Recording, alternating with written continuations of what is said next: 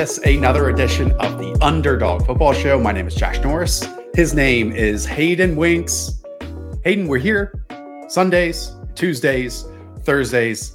This is why we do the work, though. This is why we talk all summer, project things that happen, go through all the game film during the week. For Sundays like today, week five was complete bananas for no a lack of a better word. How you doing, man? I'm doing good, but uh, after all today's games, we still have the Chiefs Bills game. So let's get True. into the games real quick so we can actually watch that. You know, very quickly. This again is our instant reaction show. Uh, some games we'll dive into a lot. Some games we're going to ask questions. What we're going to look at later on in the week. Uh, really, you know, on the surface, hit on a bunch of performances, game flow narratives, injuries along the way that'll help with your waiver wire. So let's do that. We're going to start in the four o'clock window. Hayden Winks Cleveland Browns 42, Los Angeles Chargers 47. I believe this game had a total of 54 and a half heading into it. We close out with 89 points. You love to see it.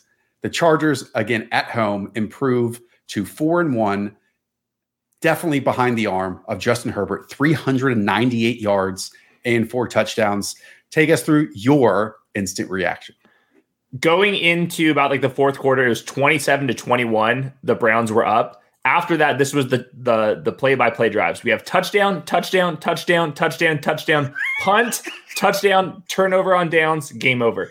And this was insane just because outside of like obviously you have like Andy Reid, Sean Payton, Bill Belichick, all those guys. The next best coaches to me, it's Kevin Stefanski and Brandon Staley. And right now in this game, you saw a bunch of cool modern stuff and in two different philosophies. Obviously, when you have Justin Herbert, you're going to air it out, and that's why he dropped back that many times. Mike Williams had another massive game. On the flip side, the Browns still a modern offense, but more uh, run heavy. And you saw Nick Chubb go berserk. And we didn't see Staley basically said, "Go for it, Nick Chubb. Rush for 160 plus yards.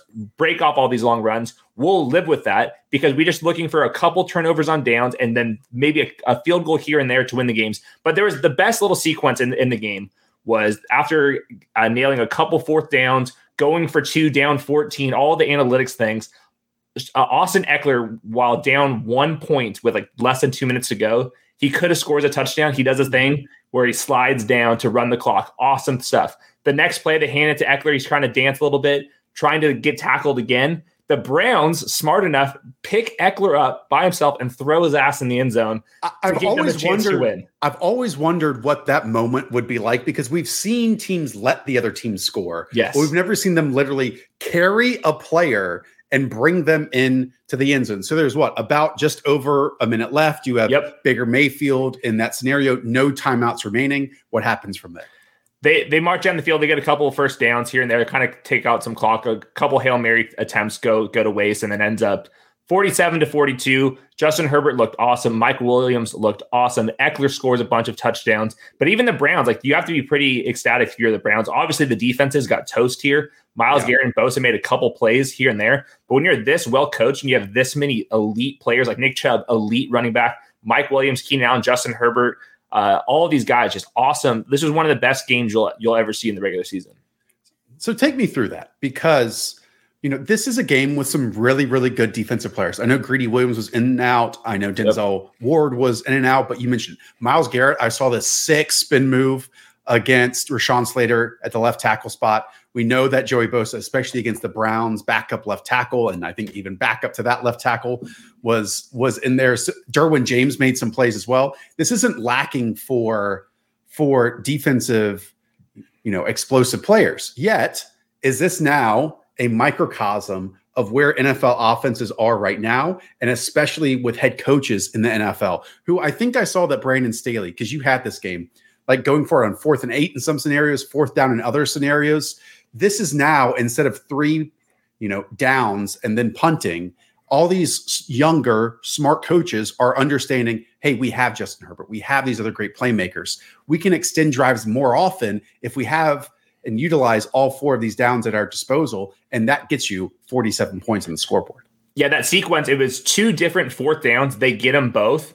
And then when they scored the touchdown later, that's when they were down 14 points. All of the research papers suggest, and there's a little bit of game theory element, when you're down 14, you score that touchdown, go for two so you know what to do later in the game. You don't want to go, try to go to overtime. And the kickers for the Chargers always miss their extra points anyways, and they ended up missing an extra point in this game. We haven't even talked about that either. So Brandon Staley's playing awesome football. The Chargers seem like they're really on fire right now. They just beat the Chiefs. There's another big time win. The Chargers are legit competitors in the AFC. And a lot of that starts with Brandon Staley, but the offensive line looks better. Justin Herbert is still ridiculous all over the fields. And you're seeing that Mike Williams leap where they needed that second playmaker or that third playmaker. And Mike Williams is, of course, ascended beyond just a playmaker right now. And obviously, the Chargers had that week two loss to the Dallas Cowboys, 20 to 17. What we're seeing with now is the Cowboys are one of the more complete teams in the NFC as well. We talked about the Chargers so much this offseason. It was one of those teams, I mean, you and I talk a lot like three or four times a week.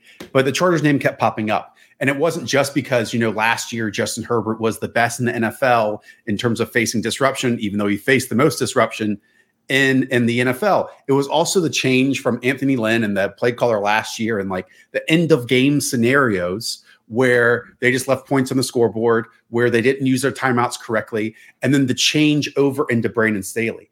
And we just thought naturally that was going to shift positively in the Chargers' direction. Mind you, now Brandon Staley has become like much wa- must watch press conference television every single week in terms of his just outlining and free flowing and willingness to to give off exactly what's going on in his thought process. When we see the rest of the NFL, you know, not want to name starting quarterbacks and not want to tell you what they're going to do here and here and like secret information, Staley's putting it out on the table for you and even with all of that, this team is shining with that improved offensive line and improved individual talents as well. Can we dive into those individual? Yeah, go ahead.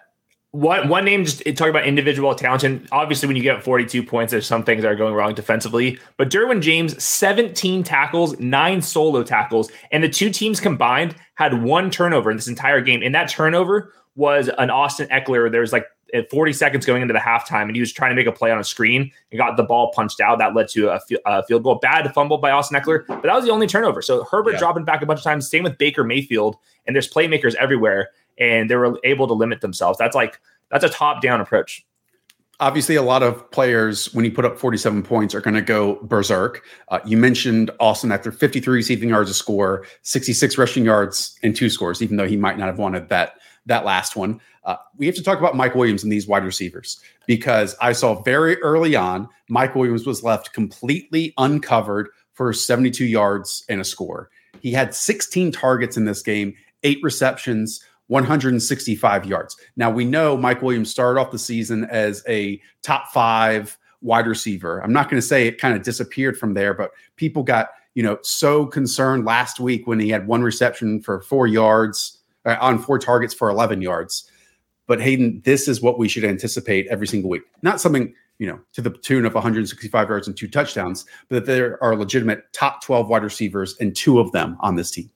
Yeah, and that's just because they are top five going into this week in neutral pass rate and top five in neutral pace. Like it's easy as that. When you have Justin Herbert throwing the ball at a top five level on top of it, and you're having a really aggressive fourth down and going for two, all that fun stuff. Like this, just like the one of the best offenses you can ever uh, build up for fantasy success. And there's not a third receiver still. Like Jalen Guyton, like Josh Palmer, these guys are not involved. They'll, they'll get Parham. Jared, they'll get Jared Cook and Donald Parham going in the uh, red area a little bit. But when it's like first and ten, it's going to three guys, and they're getting a lot of first and tens because they keep moving the chain. So like Mike Williams, Keenan Allen, Austin Ekeler, those guys are awesome fantasy picks. Uh, Keenan Allen will have better days, I promise.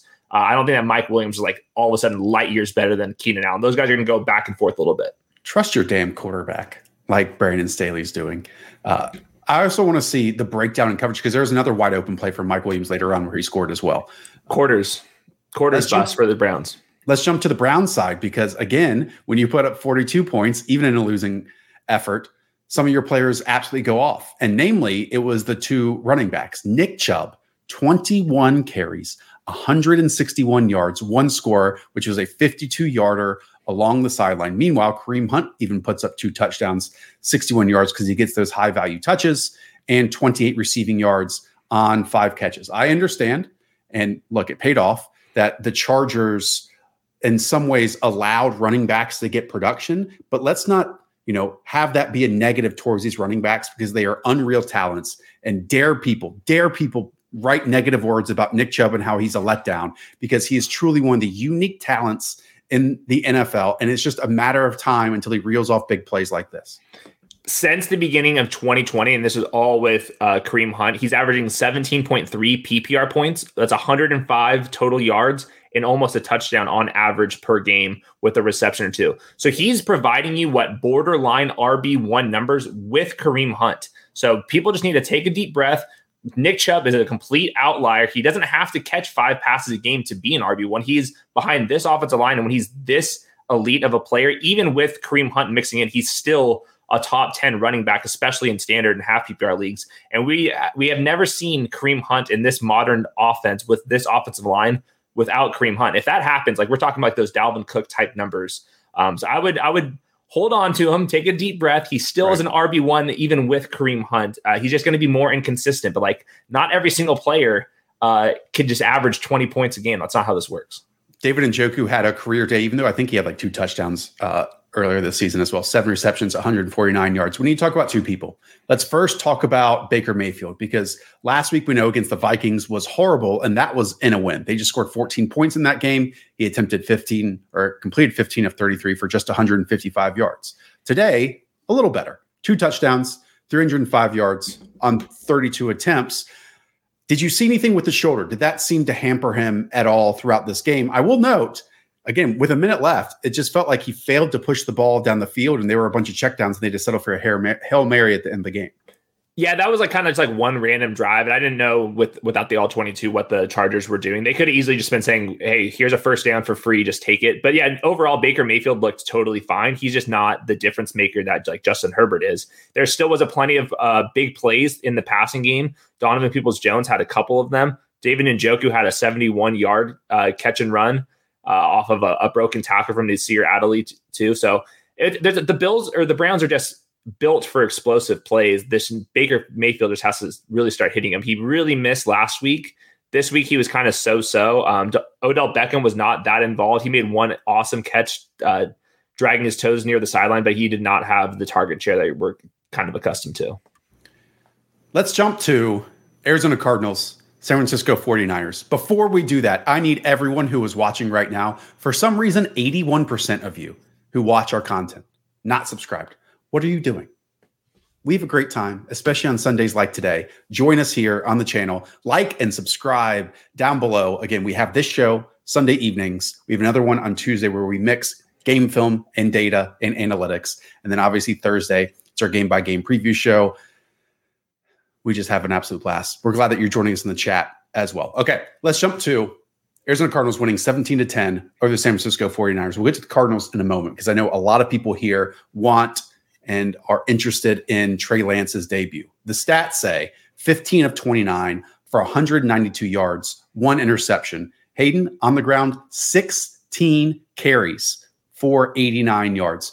Just for first a zoom out look at the 49ers it could not be more drastically different in how Kyle Shanahan managed this game with Trey Lance versus what we've seen in recent weeks with Jimmy Garoppolo. In those games with Jimmy, it's so much of, hey, we're going to line up these outside the numbers or downfield throws for you early on. And if you miss them, we're going to grind out wins. We're going to hand the ball off. We're going to have, you know, tight end or running back screens or wide receiver screens to Deebo Samuel.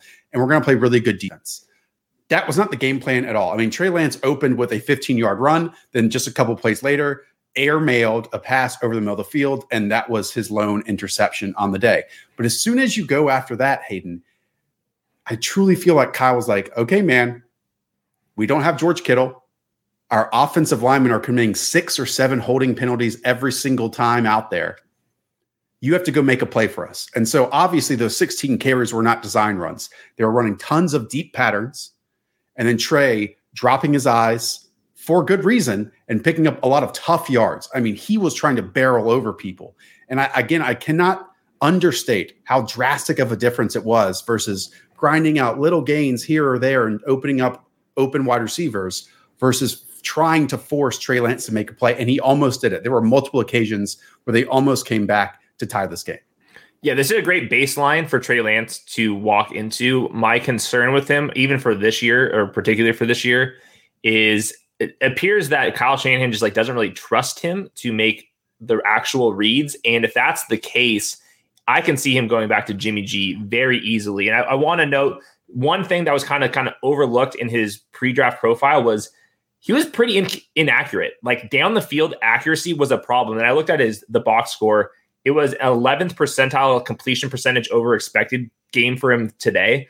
And you kind of see it. I'm not sure if it's mechanical. If he, I'm not sure if he's nervous, but he throws the ball hot and he throws the ball high a lot. And it oh, kind of reminds me of Josh Allen early on. And obviously, when you're watching Trey Lance, you're like, okay, this is an awesome athlete, could do all this stuff. You can throw the ball a mile. I feel like it's just going to take him a little bit to get things going. And I wonder if that just means that Shanahan's going to say, look, we're going to be starting Jimmy G um, unless he's injured.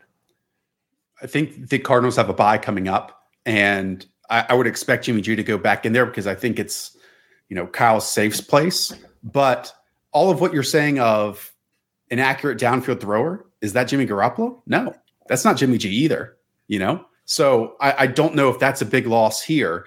Now, your point of 200 miles per hour throws, yes, Trey has yeah. a ton of those, and it doesn't matter if it's short, it doesn't matter if that's deep. Some of them bounce off his wide receiver's hands. I, I can't though say enough that his offensive line let him down at times. Now, it can be highly difficult for you to block for a quarterback who you don't know where he is. You know, like if he's dropping his eyes, climbing up, rolling out the back, that means you have to mirror one on one over and over and over again. So you're going to see naturally more, you know, holding calls in your offensive line because of that. But the defensive line and JJ Watt seemed unblockable at times. Chandler Jones unblockable at times. We're knocking down a ton of passes. Again, there were a couple moments like stuffed at the goal line on fourth down where he lowered his shoulder was an inch away that Isaiah Simmons just got lower and made made the hit and Isaiah Simmons was set into the blue tent in concussion protocol because of it. And there was another time where it was another fourth and one ish, and then without you know asking Trey Lance to have that, they motion Kyle Juszczyk into under center and have him run a quarterback sneak. And again, I don't want to just put this on the quarterback. I actually think that Kyle has been hit or miss a lot this season as well. And you and I love Kyle Shanahan. I'm not going to say anything, you know, about him overall as a head coach but I think he hasn't navigated this season perfectly. Like this plan that he had hasn't gone exactly how he wanted it to. And that popped up today in game situations as well. Yeah, very interesting. It looks like uh, Eli Mitchell was clearly ahead of Trey Sermon. We kind of expected that just because that's how it was early on. And Brandon Aiyuk was not a full time player. I think he played probably what most of the snaps, but he's just not a focal point of the offense. And that's really concerning because Trey Lance had uh, 29 attempts and he only mustered up four targets, and that's without George Kittle. So I don't know what we we're supposed to do with Brandon Aiyuk. Obviously, he's probably just a bench hold, but it doesn't seem very promising right now. Yeah, well, Brandon Aiyuk has about as many receptions this season as, as Trevon Diggs does. So that that's not yeah.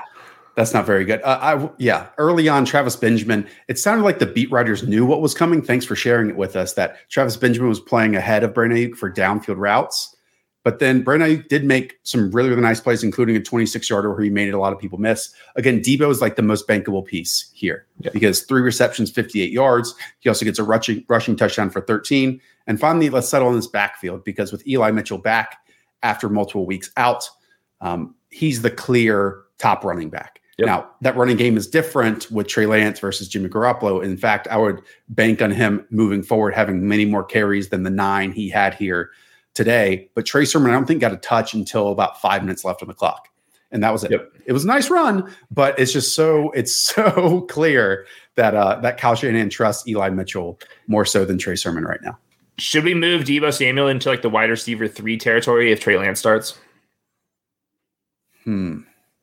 I think I think so. There's less pass attempts. It's less bankable. He's still the one, but I think he's going to be way more volatile if, if Lance starts again. I'm still going to have him as a top 24 wide receiver uh, because I've, Arizona's defense played really well here.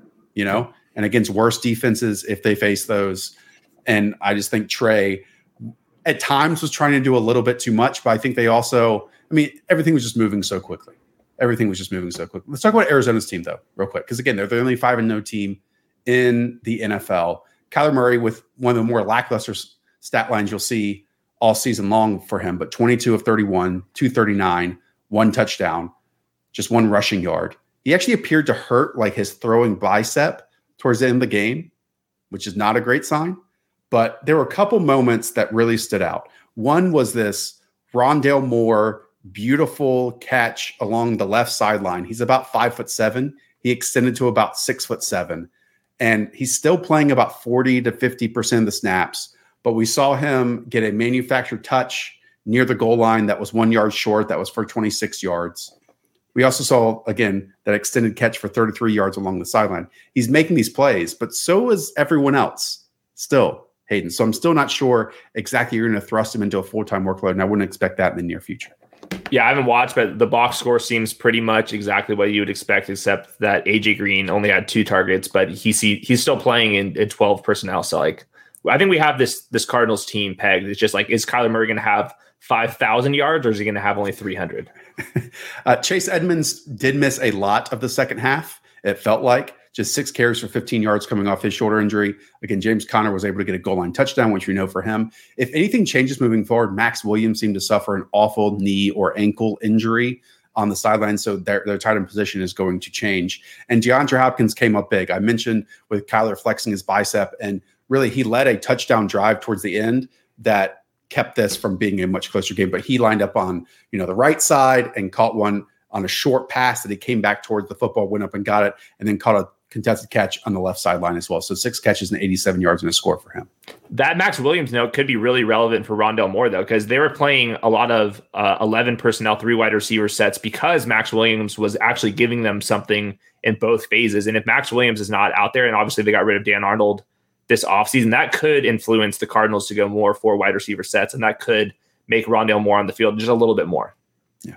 Again, just 17 points for the Cardinals. So not everyone is going to hit, hit the ceilings that we talk about every single week, but that's just a blip on the radar compared to what we expect for the Cardinals this season. You want to jump to another rookie quarterback in his second start this season? Uh, the Chicago Bears beat the Las Vegas Raiders 20 to 9 on the road. The Bears improved to 3 and 2. Andy Dalton on the sideline, Justin Fields on the field. We saw 17 attempts from him on the, in the air last week, just 20 today, Hayden, 111 yards and one touchdown and just 4 yards on the ground.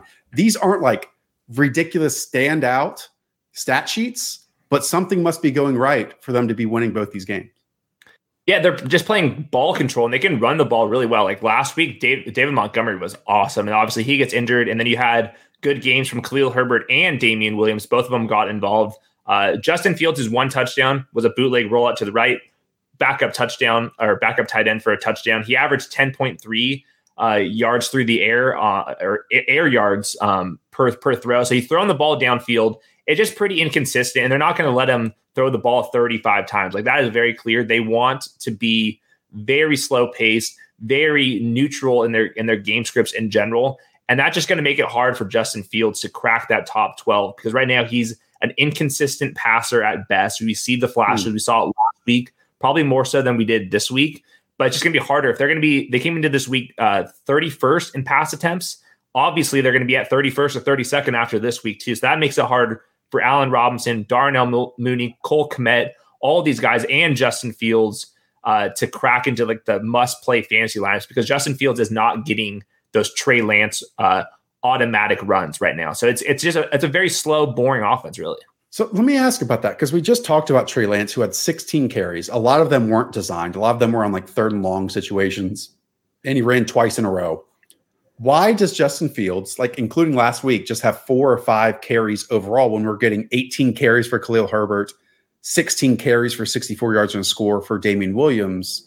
I this is like an untapped area that the Bills don't want to go into where other quarterbacks that are mobile across the league are having their numbers called in these scenarios.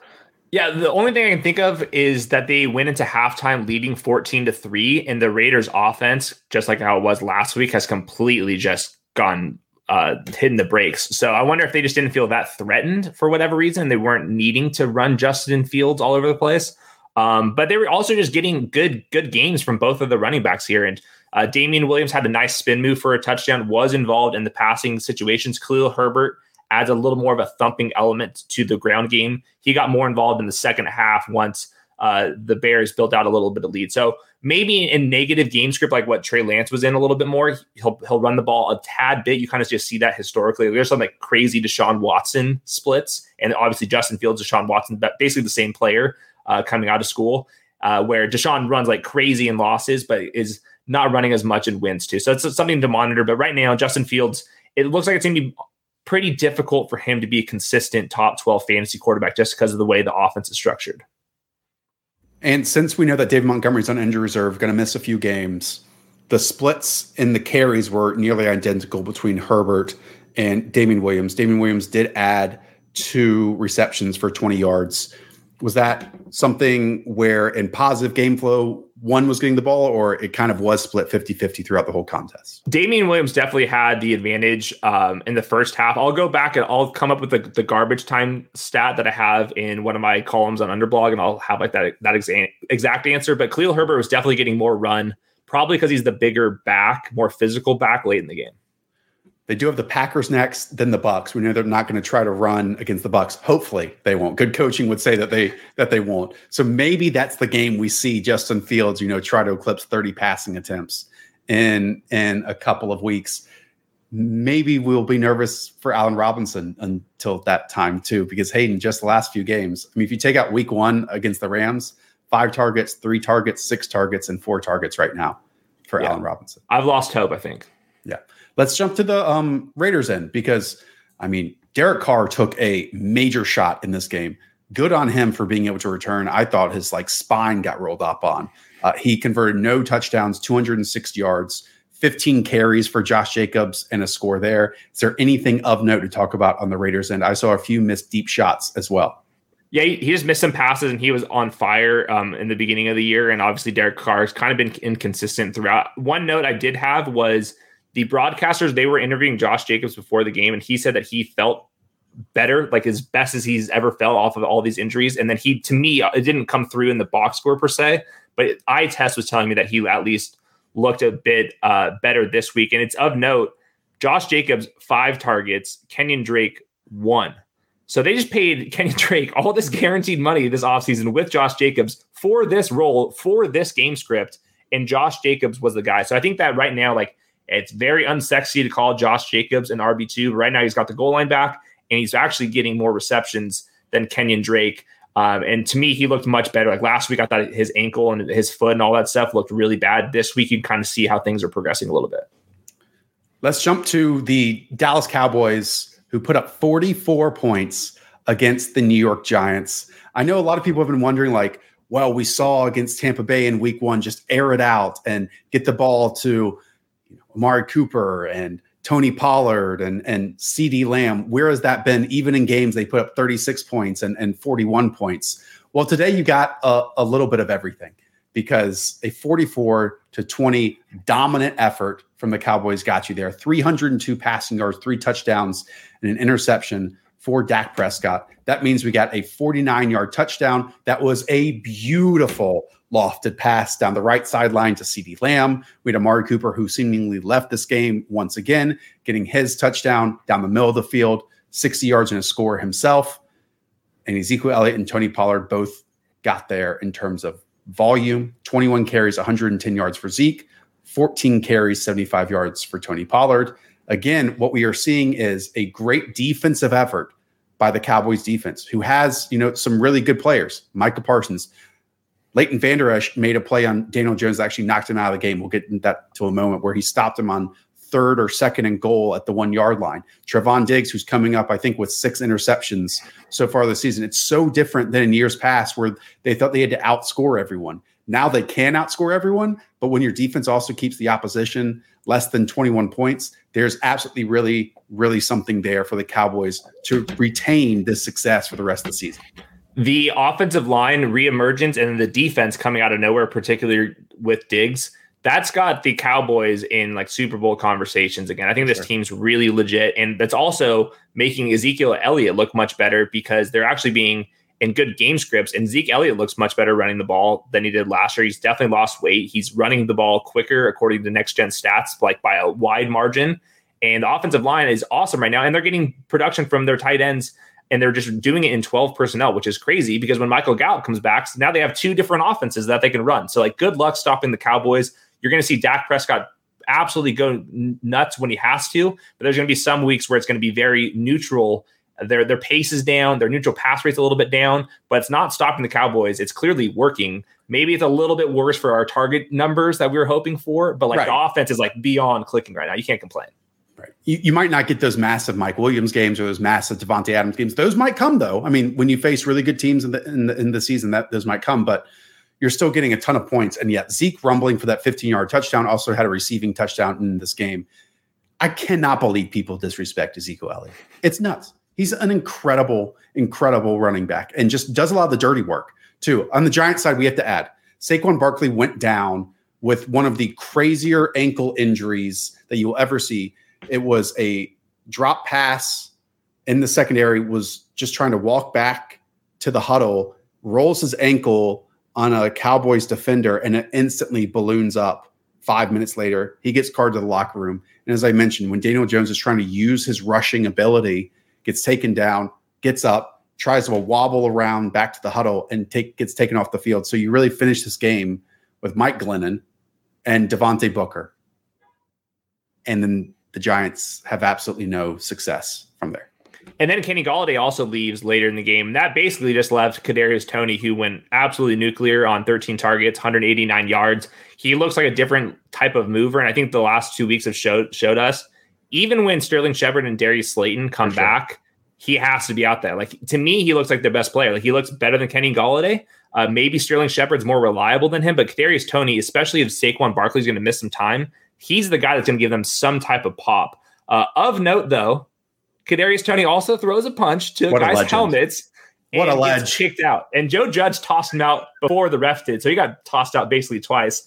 And this is the type of stuff that you're just gonna this is like why Kadarius Toney was like a very controversial first round pick because he did a lot of weird stuff at Florida. And this training camp was very odd for him too. And then obviously when Stop he goes for his head coach, all that kind of yeah, stuff. he goes for 189 yards and then he can't even finish the game here. So there's a lot to figure out with the Giants. Well, obviously, the next next week's injury report is going to be massive. But Devontae Booker getting 16 carries. He also was the primary uh, uh, um, back in the receiving game as well with four right. four targets. So he's obviously gonna be a waiver wire guy if we get bad news with Saquon.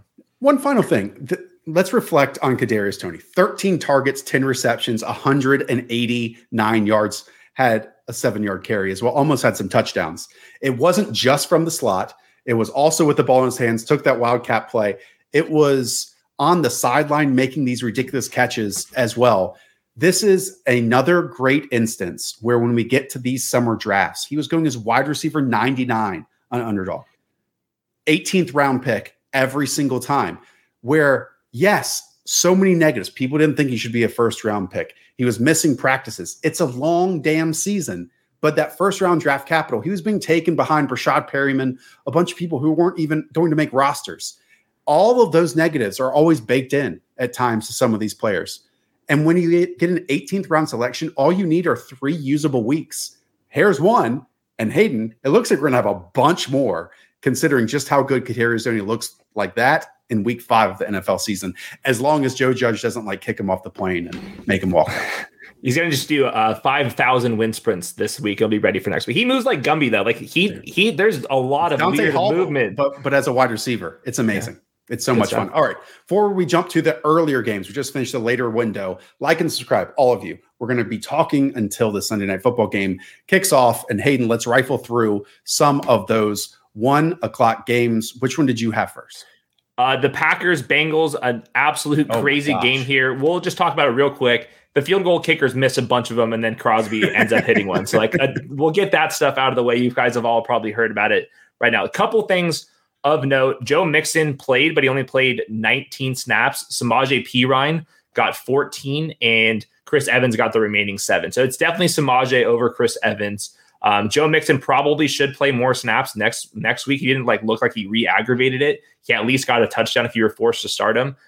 When it comes to Joe Burrow, Joe Burrow goes to I think believe the hospital to get his throat checked out. He's got like a bruised throat. He took a bunch of hits throughout the game and a couple of those those hits early on kind of flustered him a, a little bit. He threw a really bad interception in overtime, and a, a couple of these throws down the sideline were wobbling out of control and they were hanging up in the air forever. So it was a very inconsistent game for Joe Burrow. I thought he had a couple great plays from Ja'Marr Chase, but in, in general, so much of his stuff was just check down, check down, check down.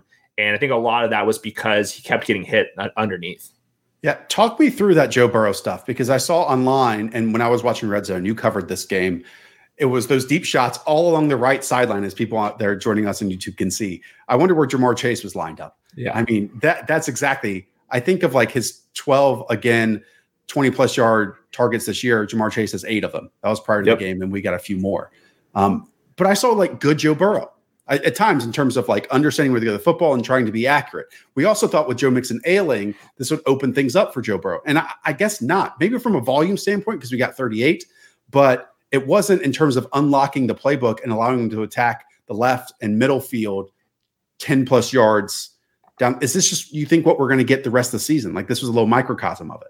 He has a below average arm. Like we've seen enough to, to realize that he has a below average arm and he's so smart pre snap that he, whenever he sees something underneath that he likes, he just wants to step back and hit that. And I don't blame him. And that, you can have an efficient offense doing that, but he's still a very inconsistent passer downfield. The one Ja'Marr Chase long touchdown was a completely broken play. Credit to Joe Burrow. He has a lot of these where he gets out of the pocket, makes some guys move, and then uh, Ja'Marr Chase was on the left side, breaks on a route towards the sideline on the left side, ends up coming all the way across the field, makes a play. Ja'Marr Chase, see you later. Ja'Marr Chase is making a lot of insane catches down the sideline too. So clearly he is an awesome player.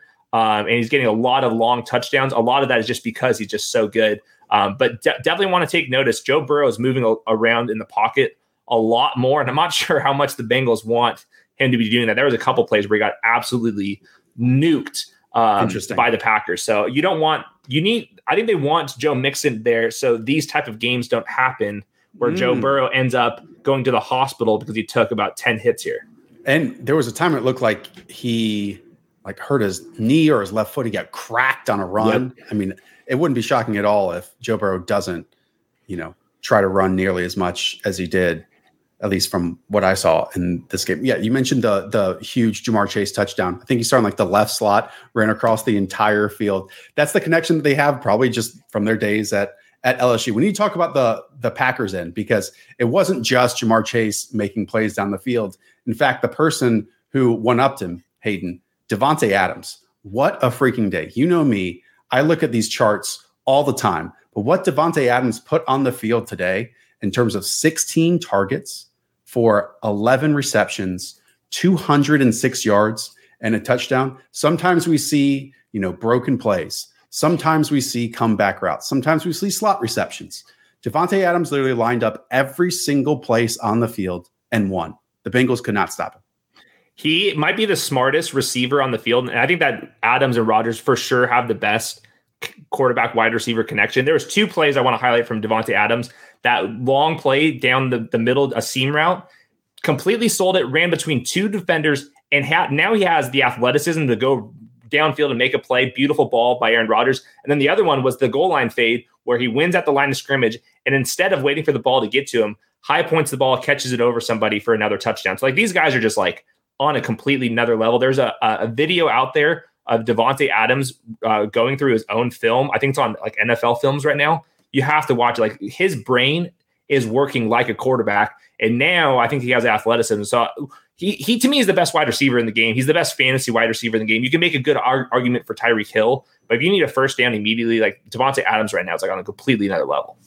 No second receiver stepping up in Marquez Valdes-Scantling's absence. In fact, AJ Dillon was second leading receiver, four receptions, 49 yards, and a score. And Aaron Jones got there with 103 yards, including a 57 yarder. Uh, let's jump. Let's jump to the Philadelphia Eagles. Somehow, Hayden, somehow beating the Carolina Panthers 21 to 18.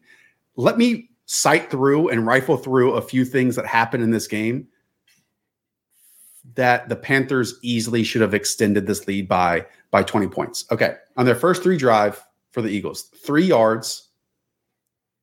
Then they had 34 yards for the entire first quarter on four possessions. They had 49 yards in their first 7 drives, which culminated in a 44 yards with our final first half drive. There was also a period where DeVonta Smith converted a third and five. Dante Jackson, Donte Jackson forced a fumble. Sam Darnold throws an interception. Then Jalen Hurts throws an interception to, to Donte Jackson. The Panthers also got a safety in this game, which a snap from Travis or Jason Kelce went over Jalen Hurts' head. Yet somehow the Panthers were unable to win this contest. And Hayden, it really comes down to the quarterback play. 21 of 37 for Sam Darnold, 177 yards, one touchdown, and three interceptions. You and I have talked about it. We've highlighted this often that even in that win against the Saints, even in the win against the Jets, there's one or two moments where Sam Darnold, his brain escapes his body. He tries to make plays that shouldn't be there. It didn't hurt them in wins, but when they pile up like this, it is going to eventually lead in losses lead to losses. And that's exactly what happened today. The Panthers should easily be four and one, and now they sit at three and two. Yeah, that's just what you get with Sam Darnold. He can make the throws. He's a good athlete in space, and we've seen that with the touchdowns from him. But sometimes the brain just doesn't function all the way for Sam Darnold right now. And I think a lot of that's when there's a little bit of pressure. I haven't watched this game, but Joe Brady's good enough to scheme up some production. I see uh, Chuba Hubbard goes for over 101 yards um, on this one. But yeah, you're going to get some of these Sam Darnold games. There's a reason why uh, the Jets traded him away. Well, and Matt Rhule said this to the media afterwards. He said the tale of the past two games was the inability to protect the quarterback. And the Panthers did some offensive line shifting where they put Taylor Moton, who they just paid a bunch of money at right tackle, to play him at left tackle. They put Brady Christensen, who's an older rookie coming out of BYU, who spent, I believe, his entire career at BYU at left tackle, and put him at right tackle. I also think this is a complete cop out because it's not like this was a Ryan Tannehill in week one situation where Chandler Jones was getting for six sacks and forcing fumbles. A lot of the scenarios that Sam Darnold put this team behind in was Sam Darnold's doing. I mean, immediately the Darius Slay interception, he was trying to hit a whole shot in cover two, boom, outstretched. There you go. By the way, Darius Slay shadowed DJ Moore today, and that resulted in five receptions for 42 yards on on seven targets a lot of this is on Sam Darnold. It's not on the offensive line. That is a cop out. And Hayden, it's why to me, even if they go to the playoffs, even if they finish, I don't know, 10 and 7 this year, the Panthers will 100% be looking to improve the quarterback position this offseason. Sam Darnold and how many first round picks for Russell Wilson next next offseason? or Aaron Rodgers might be the play. Uh, you mentioned Chuba, 24 carries for Chuba. We saw the passing down work go to Rodney Smith Last week, Rodney Smith didn't play. Today, it was a lot of what we talked about, where you know Chuba would would stress the outside, put his foot in the dirt, and get upfield. Now, I want to bring up Jalen Hurts because there were about fifty five percent of the snaps where Jalen Hurts was awful today. But again, in that final drive in the first half to get points, later on when they needed it, he converted two rushing touchdowns. He's just an absolute gamer and Jordan Mailata, so many of these other teammates come out and say, look, when we're down, when we're playing awful for stretch after stretch after stretch, again, 49 total yards and seven drives, Jalen Hurts is the voice out there saying, hey, we can do better. Let's get our head in the game. We're going to improve. We're going to put points on the scoreboard. And so much of that is going to go through DeVonta Smith, eight targets, seven receptions, 77 yards. Again, Nick Sirianni isn't doing a lot of favors for Jalen Hurts. I'll add that because early on it's trying to do these screens and these short passes. Jalen Hurts dropping his eyes when he does get a chance, so on and so forth. But when it comes to crunch time, one quarterback played well in that moment, and the other one didn't. And the one that played well, his name was Jalen Hurts. I mean, Jalen Hurts is going to be one of my favorite just players to watch right now. He's just like so awesome. Like his interviews are awesome. The way he could handle himself in college was sick comes in last year, handled that perfectly. The offseason crazy, handled that perfectly, and then come back uh, win here in, in, a pretty tough environment in Carolina, the team that's playing well. So uh, I'm with you. The passing numbers, it's going to be pretty bad sometimes, and like that, there's no way around it. He just doesn't see the middle of the field too often. He drops his eyes, like you said. I haven't seen what happened in this game, but you at least get the gamer, you at least get the rushing production, and you at least can throw the ball to DeVonta Smith, who um, seven for 77 on eight targets. Another one where he had a touchdown get called back. Uh, right. uh, he had a two point conversion. He's so close to having an absolutely massive game, uh, but you got to be uh, pretty happy with him so far. Four touchdowns called back in the last two weeks for the for the Philadelphia Eagles. Two quick notes. Uh, one, Robbie Anderson was like this close to another massive play. Avonte Maddox reaches over his head on a deep touchdown,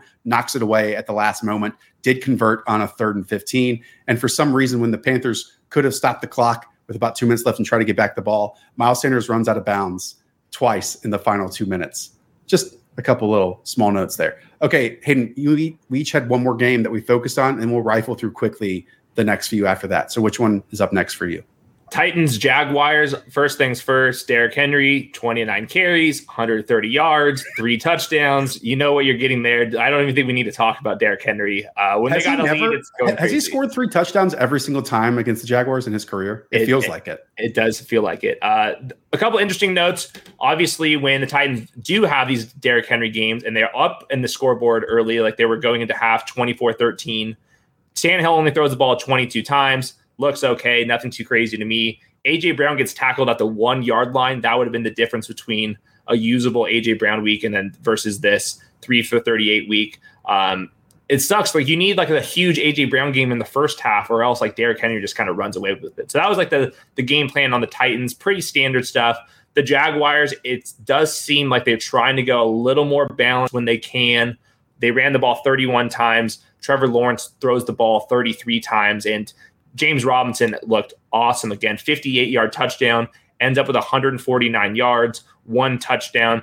The the passing numbers just were pretty inconsistent, despite the Titans being pretty bad on defense and in the negative game scripts. You wish you would have got something from Viska or Marvin Jones. It went to all the other guys except those two.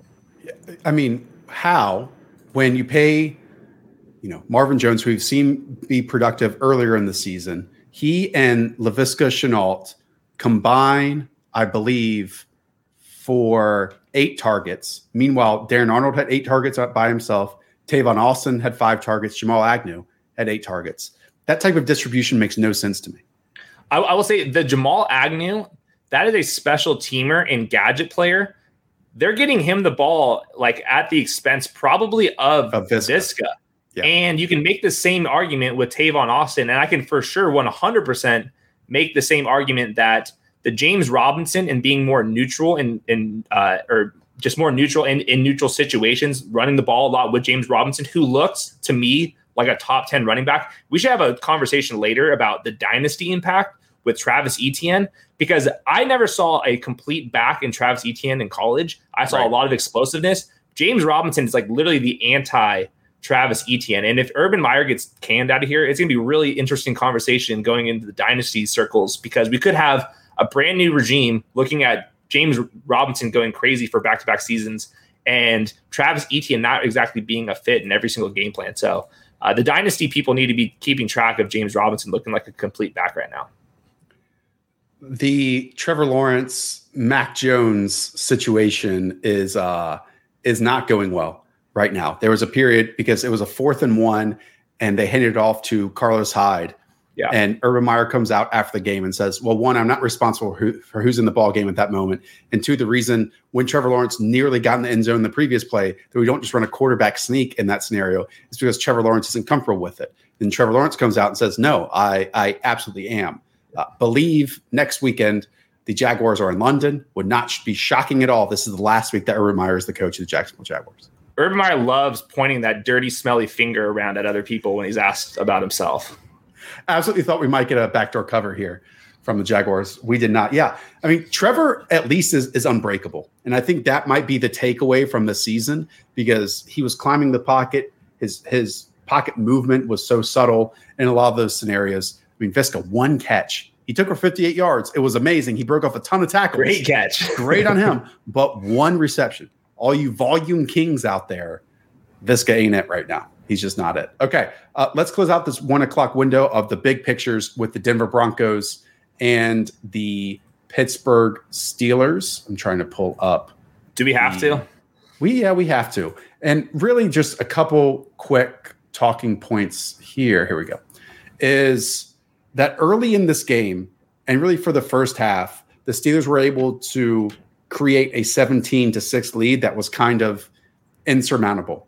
And a major piece of that was early on going four of six on third downs and reeling together 11 first downs. I believe that happened all in the first half. And a lot of that was on early drives. I mean, it was a third and three outside the numbers throw to Chase Claypool. It was then like a third and eight long, deep conversion to Diontae Johnson. It kind of felt like because you know a Vic Fangio's defense that Brandon Staley takes and a, a number of other people take is very much built on preventing the big plays, but how they would drive down and at least early in this game, were able to be on really well placed, lofted, but really well placed passes just over top of them that were pinpoint and and really accurate. The big thing to monitor here is that Juju Smith Schuster left with either like an elbow or shoulder injury. And it felt like immediately after that, Hayden, Chase Claypool became a dominant force in in the slot. I mean, his 59 yard touchdown, I believe, was from there. He had another conversion on third and 10 over the middle of the field as well out of the slot. If we see that usage moving forward for Chase Claypool, it makes him absolutely relevant each and every week because we know he's a sick athlete, and that's an area of the field that that Ben loves to target. Yeah, Big Ben can't have three must play wide receivers when they're giving the ball to Najee Harris so much. But if it's just two of them, and in my opinion, it's the two best receivers in Diontae and Chase Claypool, obviously there's some ceilings to chase. So we'll, we'll monitor the Juju stuff. It looked like he was in a lot of pain, and he's also dealing with rib injuries coming before this too. So if he's out, obviously you're playing Claypool and Diontae next week. On the Broncos, and we know Teddy was questionable to come into this game. He did play, did throw two touchdowns. Uh, Courtland Sutton, very quiet, seven receptions, 120 yards and a score. Tim Patrick, seven receptions, 89. A lot of that, again, was in the second half. And there was a moment where the Broncos really cut this one close. They also were kind of handed the game away by the referees because they did shut down a, a Steelers attempt uh, on third and 15 that for somehow was given as a pass interference play. The one I want to bring up, Javonte Williams, because this was kind of like the first game where Williams and Gordon like weren't almost identical in terms of their their production. Javonte Williams had a really long 49 yard run. In fact, just 12 yards on his other seven carries. Uh, it was a nice, just kind of like pitch toss play. Uh, used to run in Madden all the time, but what they did was bring Noah Fant out in front of him, get Javonte Williams, get him to plant his foot, and then he just outran a bunch of defensive backs. He was just short of the goal line. That's really nice straight line speed that we've seen from Javonte. But again, it's not like Melvin did anything to lose any opportunity here. And quick tip of the cat to Kendall Hinton, who was a laughing stock last year for being forced to play quarterback uh, on the COVID list, but he scores a touchdown today on two receptions in 25 yards. Stud. Well. Love that guy. Love that guy legend. Um, quick notes Falcons and Jets. Kyle Pitts, nine receptions, 119 yards, a score. Again, if there was ever a game that we could see Arthur Smith, you know, know where he was going to go with the football and see if he could manufacture space and opportunity for it. I know that Kyle Pitts has had great usage the last few weeks, but Hayden, this is the first time it really hit home. That's three for five in the Benjis of the week right there, Joshua. Uh, yeah, went went nuclear and he won at multiple levels here and he looks just like an awesome player. He's was inconsistent to start, but top five usage, top five routes, top five pedigree. Like what else could you ask for? Like right now, eh, there's like it's him and Hockenson right now for the the tight end three crown, and you can you can give it to Kyle Pitts right now just because he's being targeted more often. So, uh, quick shout out to obviously Cordarrelle Patterson came through big time again, and Matt Ryan has looked better in the last two weeks than the first couple weeks. I wonder if Arthur Smith taking a little bit, figuring out which pieces work, which pieces don't, and that they're going to be at least functional. Of note, they were playing the Jets, so we have to kind of monitor that. And Mike Davis found the end zone, and Mike Davis played a boatload of snaps. So he uh, he's still playing relevant, which is great. Zach Wilson cannot play inside of the pocket right now. Uh, this was a big issue. I think it's what everyone is is noticing, and it's why they're struggling so much in first halves. Because last week in the second half, he was able to escape and make plays outside the structure. He did that a little bit in the second half of this game, but that's not an offense. It's not an offense. Just escape out and point people down the field and throw the ball. And they need to figure out like their scripted offense, and that's a really big detriment to me and, and potentially bad coaching by uh by Mike LaFleur. Uh, let's jump to Minnesota and Detroit field goals weren't the only thing in Cincinnati and Green Bay. We also had a last second field goal here for the Minnesota Vikings that, in a cool way, brought Dan Campbell to tears. Um, Justin Jefferson, as you have noted, might be playing the best in the NFL at his position, other than Davante Adams. Let's say that. I understand that the, it only says seven receptions for 124 yards, but he was an absolute stud today. It feels like it's like him and Stefon Diggs for like third best wide receiver behind Tyreek and Davante. So uh, Justin Jefferson, total baller. We're not getting the crazy KJ Osborne weeks like we did in week one. It's just yeah. him. It's just Adam Thielen. Adam Thielen, like at the very last second, got at least a couple catches. But right now, like for my money, Justin Jefferson's like unguardable. Didn't focus in this game. Obviously, saw that Alexander Mattison, when Dalvin Cook is not playing, Alexander Mattison must be in your lineup. As we talked about, only about five to six names that should be ahead of him in all of rankings 25 carries, 113 yards, seven receptions, 40 yards, and a score. I want to go back and see what happened to this offense in the second half. I know Mattison fumbled.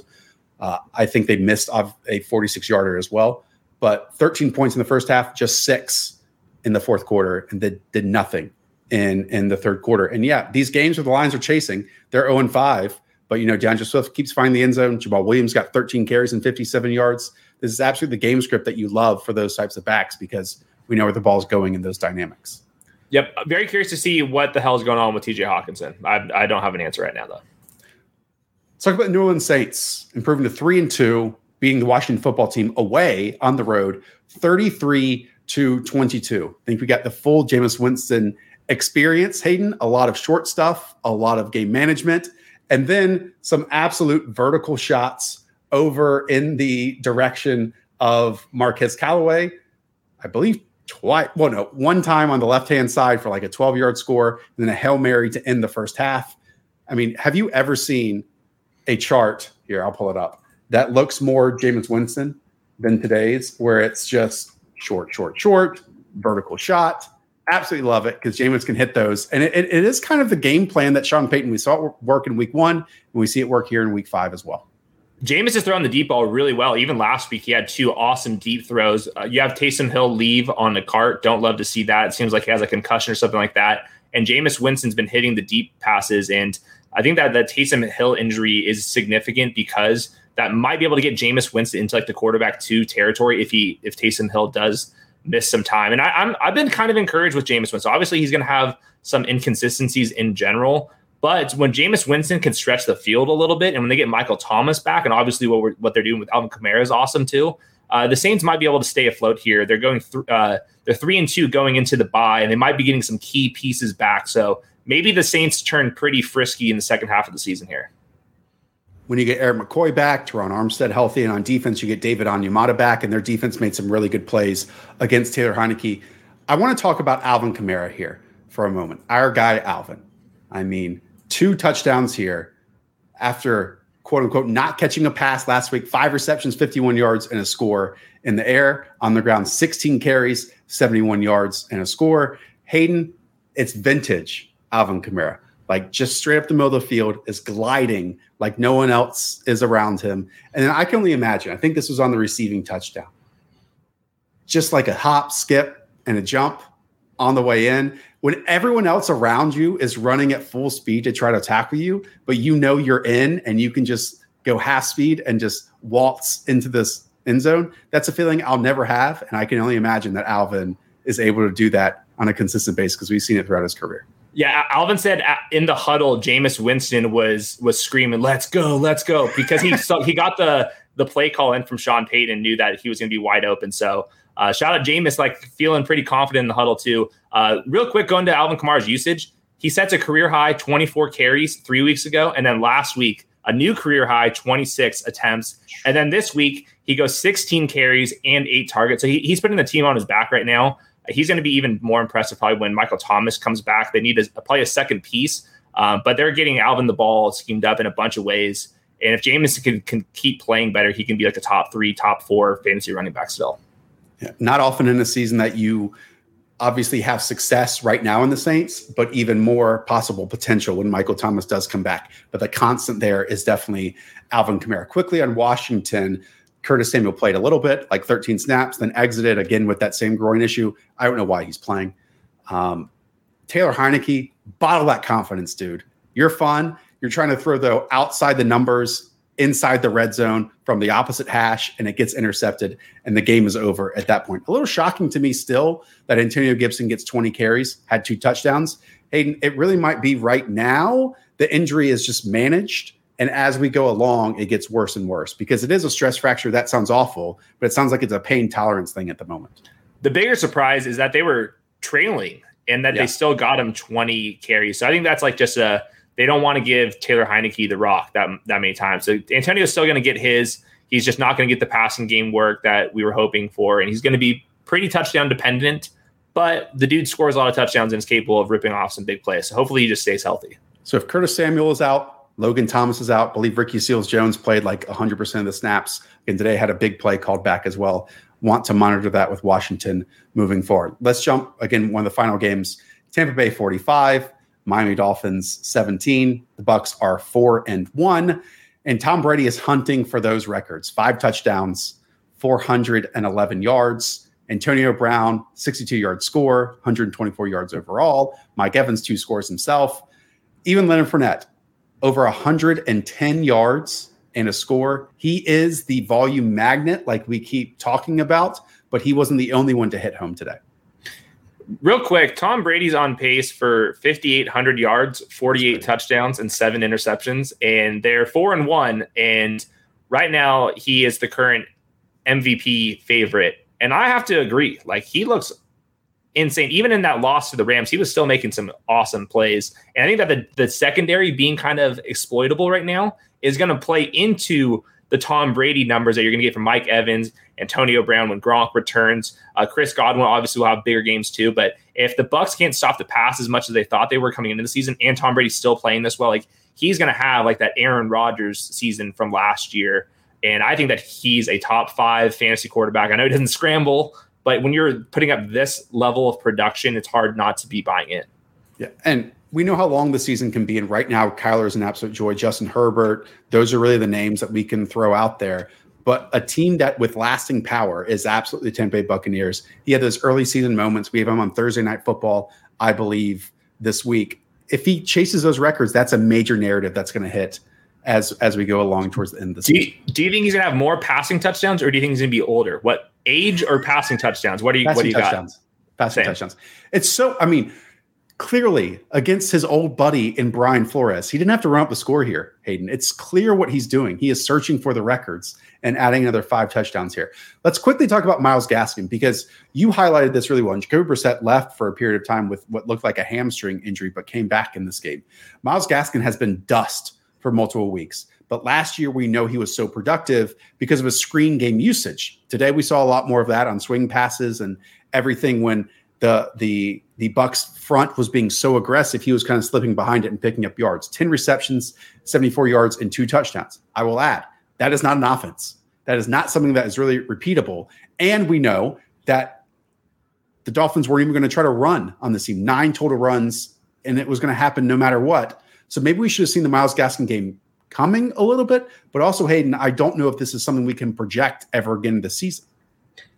I don't, I'm not sure if we can project it for Myles Gaskin, but I'm with you. I am upset that I did not see this coming because it made so much sense. But I do think we can kind of project what Myles Gaskin did to other running backs and to other tight ends and to other yes. wide receivers that are playing the Bucks every single week. It is literally without. I'm going to post the chart again, and the Bucks are going to be way by themselves at like 80% neutral pass rate against them, and every other team is going to be about 50. And if you're not taking into account in the pick'em lobby, into DFS, into your sit start questions, you're doing it wrong. This has been a trend, not just from this year, but from last year and the year before that, too. So it's one of the most obvious trends that's probably being overlooked by most people in fantasy. Close it out. New England Patriots improving to two and three, a comeback victory over the Houston Texans. Texans were all over the place. Congrats to you, Davis Mills. I know this one must hurt, but it was crazy flea flickers, downfield shots, you know, catches over top of JC Jackson, who was trying to make plays on the football. I mean, three touchdown passes on 312 yards for Davis Mills, highlight of your year. That's fantastic. But I think there's a lot of talking points we have to have with the Patriots. We know they were missing four offensive linemen here.